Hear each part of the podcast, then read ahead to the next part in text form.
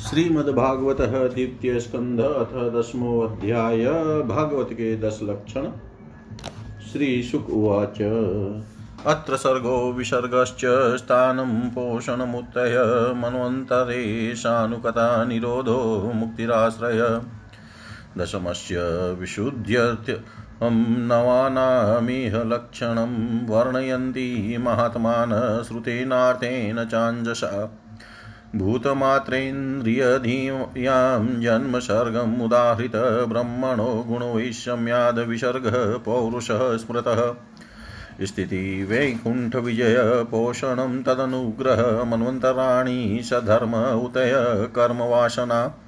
अवतारानुचरितं हरेश्चास्यानुवर्तिनां शतामीशकथा प्रोक्ता नानाख्यातानोपबृहीताः निरोधोऽस्यानुशयनमात्मनः सह शक्तिभिः मुक्तिहित्वान्यथारूपं स्वरूपेण व्यवस्थिते आभासश्च निरोधश्च यतश्चाद्यवशीयते स आश्रयः परं ब्रह्म परमात्मेति शब्द्यते। योऽध्यात्मिकोऽयं पुरुषो सोऽसावेवाधिदेविकः यस्तत्रोभयविच्छेदः पुरुषो हि आधिभौतिकः एकमेते एकमेकतराभावे यदा नोपला नोपलभामहे तिरितयं, तत्र शो यो वेद, स आत्मा स्वाश्रयाश्र श्रय पुरुषोऽण्डं विनिर्भिद्य यदाशोष विनिर्गतः आत्मनो अयनमन्नि अन्वच्छन्नोस्त्राक्षी शुचि शुचिः तास्व, वात्सितः स्वसृष्टासु सहस्रपरिवत्सरान् तेन नारायणो नाम यदाप पुरुषोद्भवा। द्रव्यं कर्म च कालश्च स्वभावो जीव एव च यदनुग्रहत सन्ति न सन्ति यदुपेक्षया। एको नानात्वमने वचन योगतल्पात् समुत्थितः वीर्यं हिरण्मयं देवो मायया व्यसृजतः त्रिधा। अधिदेवमथाध्यात्ममधिभूतमिति प्रभूयतेगं पौरुषं वीर्यं त्रिधा भिद्यत्त तच्छृणु। अन्तःशरीराकाशात् पुरुषस्य विचेष्टतः ओजसो बलं जज्ञे ततः प्राणो महानशु। अनुप्राणान्तियं प्राणा प्राणन्तं सर्वजन्तुषु अपानन्तमपानन्ति नरदेवमिवानुगा। प्राणेन क्षिप्पताच्युत त्रिडन्तरा जायते प्रभो पिपाशतो जक्ष।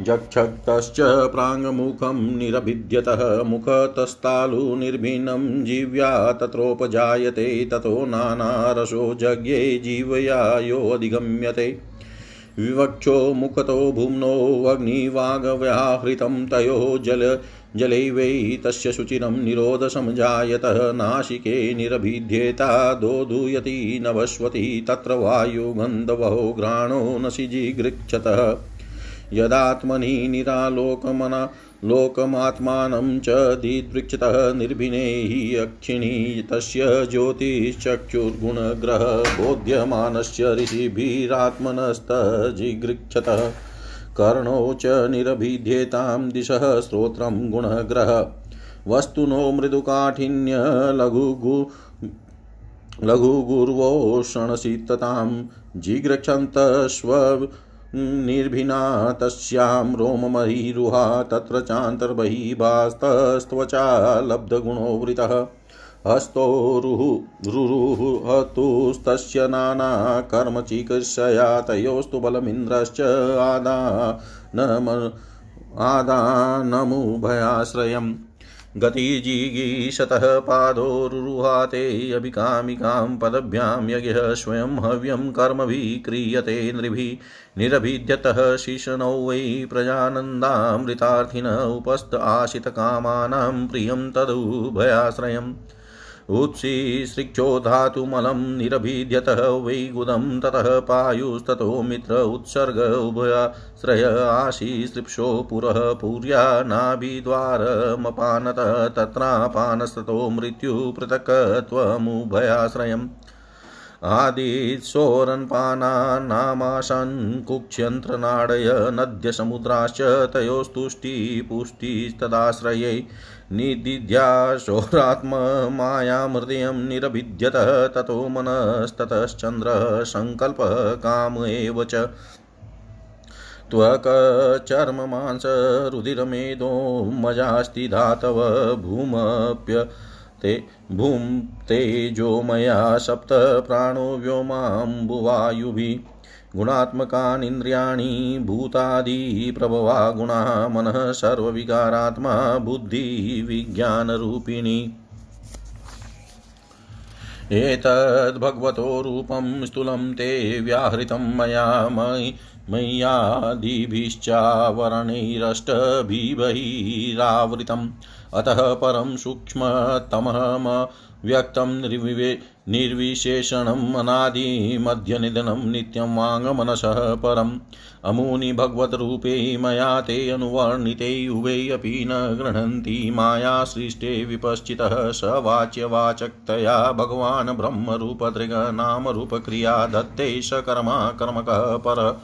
प्रजापतीन् मनुनः देवान् ऋषिणः पितृगणान् पृथक् सिद्धचारण गन्धर्वान् विद्याध्रासुरगुह्यं कान् किन्नराप्सरसो नागान् सर्पान् किं पुरुषोरगान् मातृरक्षपीशाशास्प्रेतभूतविनायकान् कुष्माण्डोन्मादवेतालान् यातुधानान् ग्रहाणपि खगान् मृगान् पशून् वृक्षान् गिरीनृपः सरीसृपान् द्विविधाश्चतुर्विद्या ये अन्ये जलस्थलनभ नभोकश कुशला कुशला मिश्रा कर्मणां गतयस्त्वमां सत्वं रजस्तम इति तिस्रः सुरनर नारकाः तत्राप्येकेकशो राजन् भिद्यन्ते गय गतयस्त्रिधा। यदेकेकतरोऽन्याभ्यां स्वभाव उपहन्यते।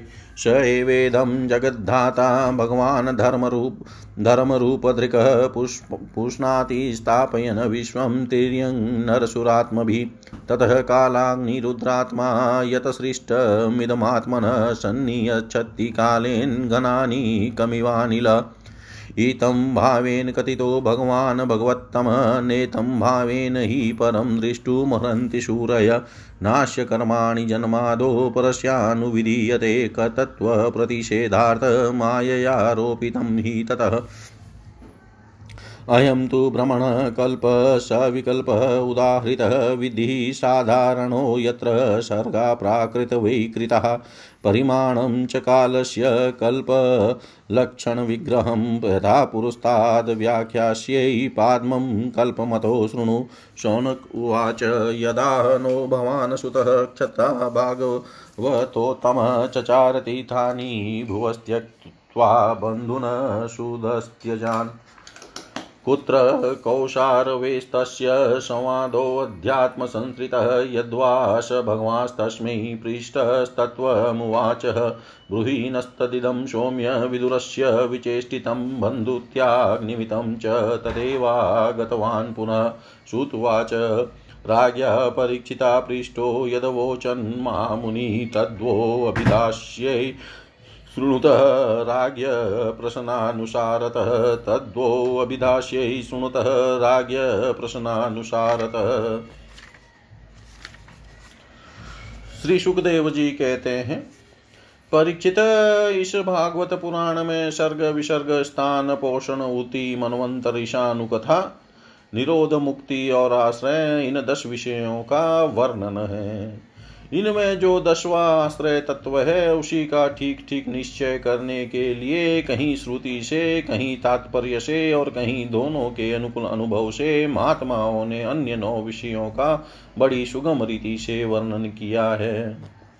ईश्वर की प्रेरणा से, गुणों में क्षोभ होकर, रूपांतर होने से जो आकाश आदि, पंचभूत शब्दादि तन मात्राएँ इंद्रिया अहंकार और महतत्व की उत्पत्ति होती है, उसको सर्ग कहते हैं। उस विराट पुरुष से उत्पन्न ब्रह्मा जी के द्वारा जो विभिन्न चराचर सृष्टियों का निर्माण होता है, उसका नाम है विसर्ग। प्रतिपद नाश की और बढ़ने वाली सृष्टि को एक मर्यादा में स्थिर रखने से भगवान विष्णु की जो श्रेष्ठता सिद्ध होती है, उसका नाम स्थान है। अपने द्वारा सुरक्षित सृष्टि में भक्तों के ऊपर उनकी जो कृपा होती है, उसका नाम है पोषण। मनमंत्रों के अधिपति जो भगवत भक्ति और प्रजा पालन रूप शुद्ध धर्म का अनुष्ठान करते हैं, उसे मनवंतर कहते हैं। जीवों की वे वासनाएँ जो कर्म के द्वारा उन्हें बंधन में डाल देती है उति नाम से कही जाती है। भगवान के विभिन्न अवतारों के और इनके प्रेमी भक्तों की विविध आख्यानों से युक्त गाथाएँ इस कथा है। जब भगवान योग निंद्रा स्वीकार करके शयन करते हैं, तब इस जीव का अपनी उपाधियों के साथ उनमें लीन होना, हो जाना निरोध है। अज्ञान कल्पित कर्तृत्व, भोक्तृत्व आदि अनात्म भाव का परित्याग करके अपने वास्तविक स्वरूप परमात्मा में स्थित होना ही मुक्ति है। परीक्षित इस चराचर जगत की उत्पत्ति और प्रलय जिस तत्व से प्रकाशित होते हैं, वह परम ब्रह्म ही आश्रय है। शास्त्रों में उसी को परमात्मा कहा गया है। जो नेत्र आदि इंद्रियों का अभिमानी दृष्टा जीव है, वही इंद्रियों के अधिष्ठात्री देवता सूर्य आदि के रूप में भी है, और जो नेत्र गोलक आदि से युक्त दृश्य देह है वही उन दोनों को अलग अलग करता है। इन तीनों में यदि एक का भी अभाव हो जाए तो दूसरे दो की उपलब्धि नहीं हो सकती। अतः जो इन तीनों को जानता है, वह परमात्मा ही सबका अधिष्ठान आश्रय तत्व है। उसका आश्रय वह स्वयं ही है, दूसरा कोई नहीं। जब पूर्वोक्त विराट पुरुष ब्रह्मांड को फोड़ कर निकला तब वह अपने रहने का स्थान ढूँढने लगा और स्थान की इच्छा से उस शुद्ध संकल्प पुरुष ने अत्यंत पवित्र जल की सृष्टि की। विराट पुरुष रूप नर से उत्पन्न होने के कारण ही जल का नाम नार पड़ा और उस अपने उत्पन्न किए हुए नार में वह पुरुष एक हज़ार वर्षों तक रहा। इसी से उसका नाम नारायण हुआ। उस नारायण भगवान की कृपा से ही द्रव्य, कर्म, काल, स्वभाव और जीव आदि की सत्ता है। उनके उपेक्षा कर देने पर और किसी का अस्तित्व नहीं रहता।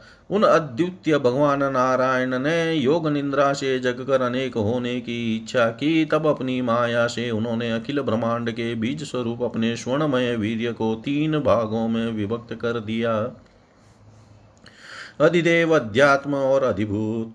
परीक्षित विराट पुरुष का एक ही वीर्य तीन भागों में कैसे विभक्त हुआ, सो सुनो।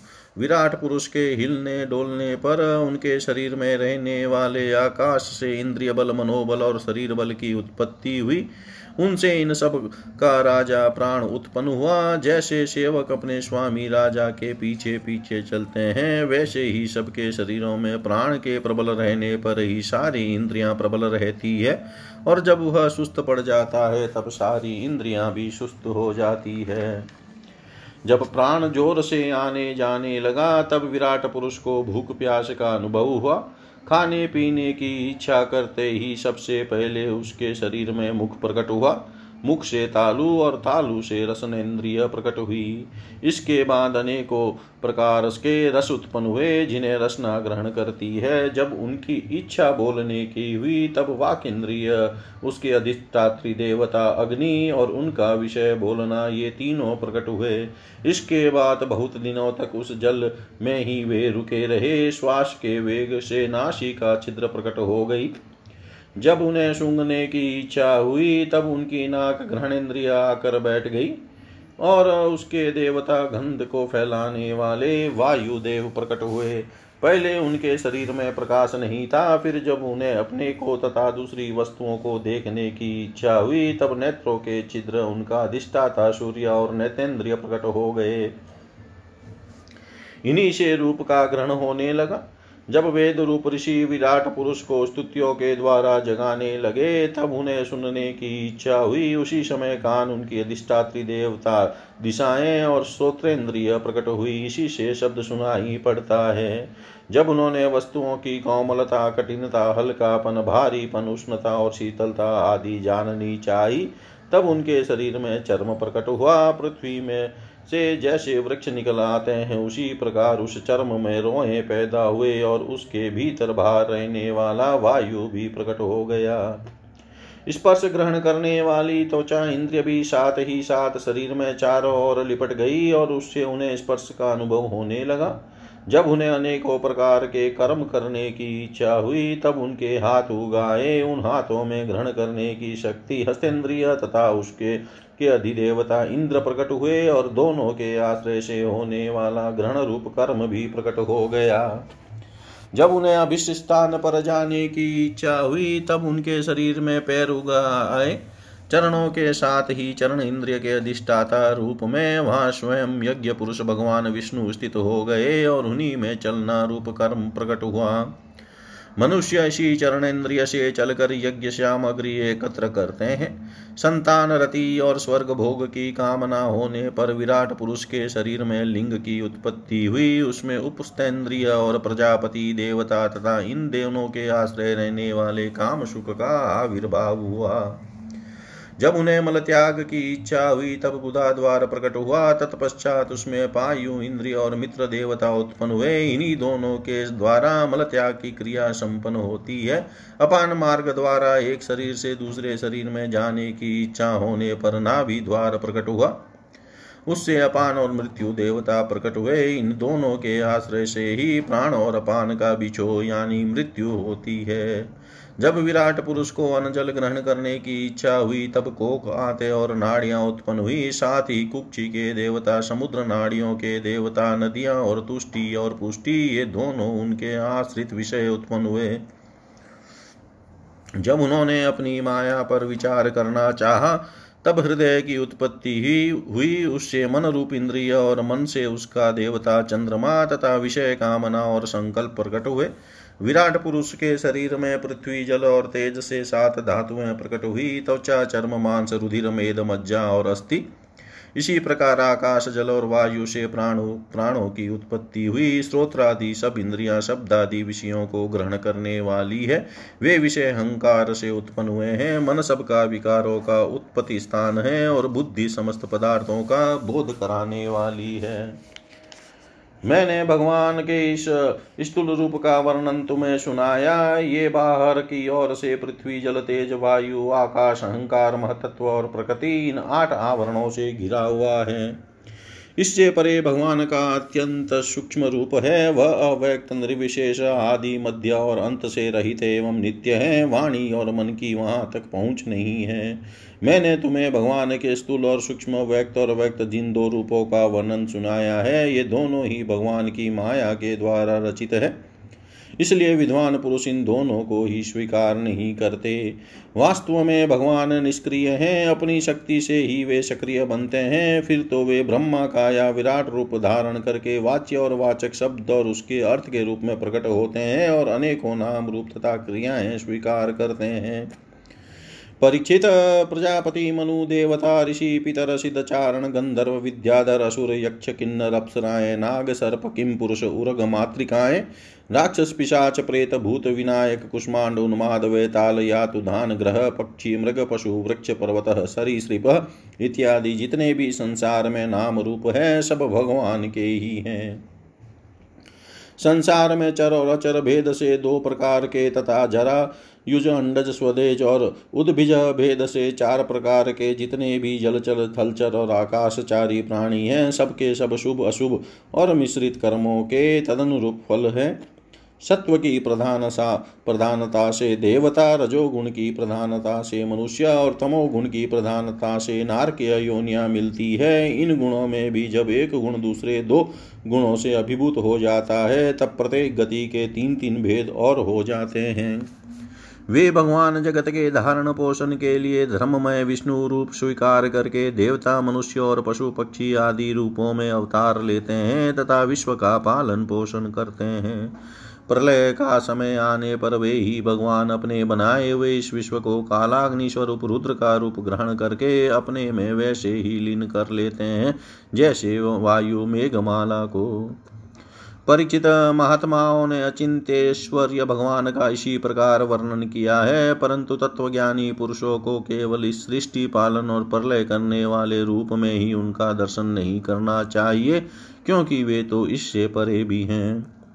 सृष्टि की रचना आदि कर्मों का निरूपण करके पूर्ण परमात्मा से कर्म या कर्तापन का संबंध नहीं जोड़ा गया है, वह तो माया से आरोपित होने के कारण कर्तत्व का निषेध करने के लिए ही है।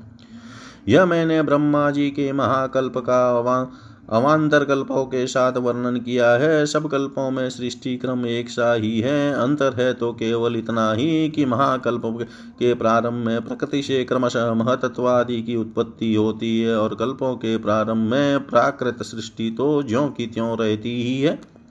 चराचर प्राणियों की वैकृत सृष्टि नवीन रूप से होती है। परीक्षित काल का परिमाण कल्प और उसके अंतर्गत मनवंतरों का वर्णन आगे चलकर करेंगे।